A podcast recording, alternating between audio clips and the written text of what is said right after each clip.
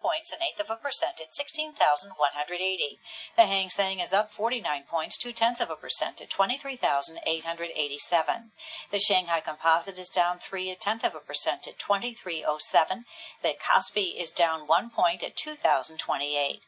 Earlier today, the Dow Industrial Average lost 117 points, two thirds of a percent, and closed at 17,055. Dow futures are up 15. The S&P 500 fell 11.6 tenths of a percent, closing at 1982, and the Nasdaq declined 19 points, four tenths of a percent, and closed at 4508. Apple's latest software update for the iPhone and iPad is apparently causing popular applications to crash more frequently. The analytics firm at Crittercism says Apple's iOS 8 operating system causes apps to crash about 3.3% of the time, or 67% more than last year's version. Bloomberg News' Adam Satariano wrote the story. A small percentage of apps that when they fire up are, are crashing. Uh, what's interesting is that it's a lot more than, what they've seen in the past, about uh, 60% more than last year. Uh, but in talking to Crittercism, the folks who did this report, uh, they said as most cu- customers probably won't experience this, where it could be a problem is particularly for enterprise customers. Like if you're a big company that has uh, your whole workforce working on something, you probably don't want them uh, using this just yet. He said maybe wait for an update or two. For more on these stories 24 hours a day, visit Bloomberg.com. I'm Catherine Cowdery, Bloomberg Radio. This is Charlie Rose on Bloomberg Radio. This segment was recorded earlier this week. We'll have the latest developments from the Middle East and around the world in our news updates at the top and bottom of each hour. The United Nations General Assembly brings many heads of state to New York. We begin a series of conversations with the President of Turkey, Recep Tayyip Erdogan. The rise of ISIS brings Turkey into renewed focus. 46 Turkish diplomats were released from ISIS captivity in Iraq. They had been held for over 100 days. Turkey says no ransom was paid. An ongoing ISIS assault in northern Syria is adding to the more than 1.3 million refugees in Turkey. Turkey is already part of the U.S. led NATO coalition against ISIS, but so far it has made no military commitment. I spoke to President Erdogan earlier at his hotel. Here is our conversation. Mr. President, thank you for joining us. Thank you. Your hostages have been released.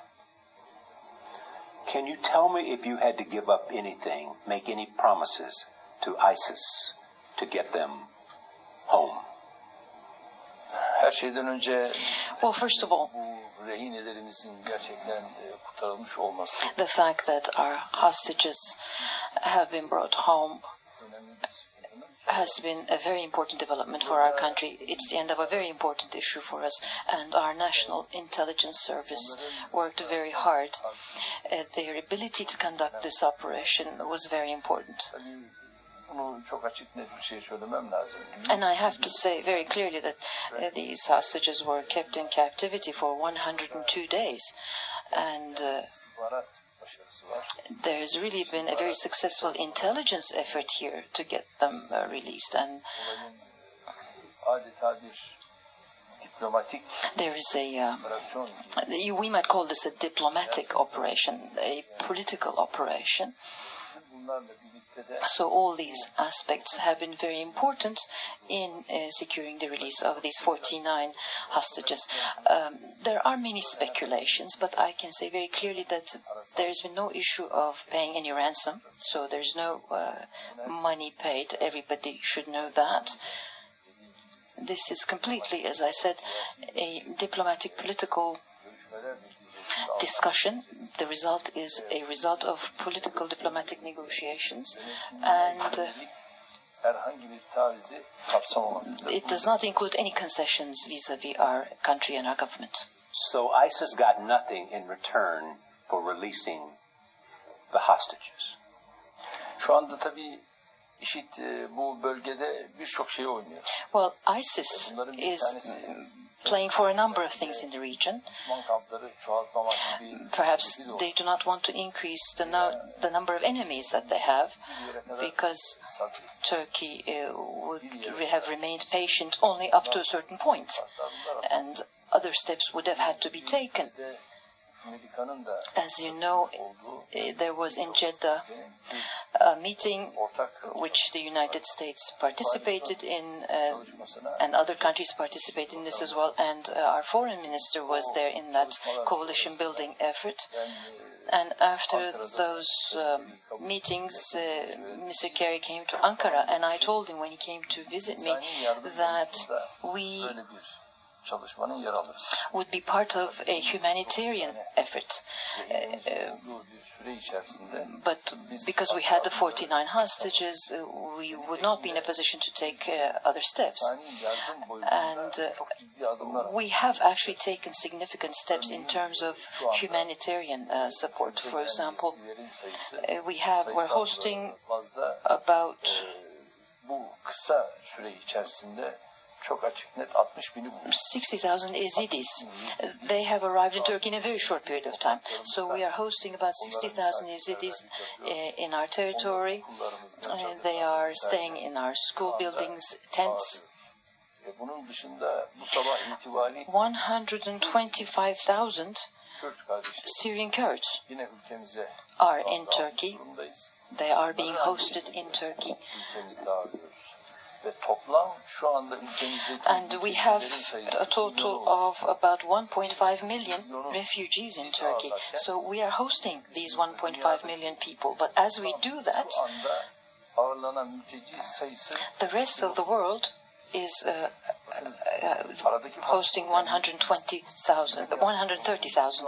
So there is a big difference. And uh, yatırım sayısı miktarı da we have invested so far 3.5 billion dollars. uh, in this effort. There are also uh, wounded people coming from uh, Palestine, Gaza, and about 130 of them have arrived in Turkey. Uh, some have been treated already, others are in the process of being treated. So uh, Turkey is fulfilling this humanitarian effort. Describe for me the conditions in the refugee camps so that the world understands what the challenge it is for you.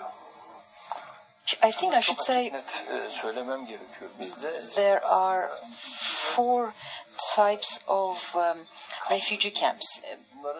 We have some tent uh, camps which we had to set up very quickly, uh, urgently.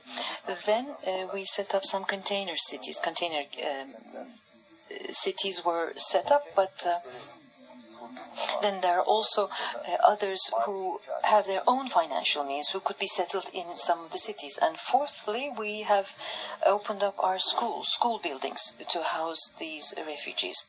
Turkish President Recep Tayyip Erdogan. Coming up, how can Turkey help in the fight against ISIS?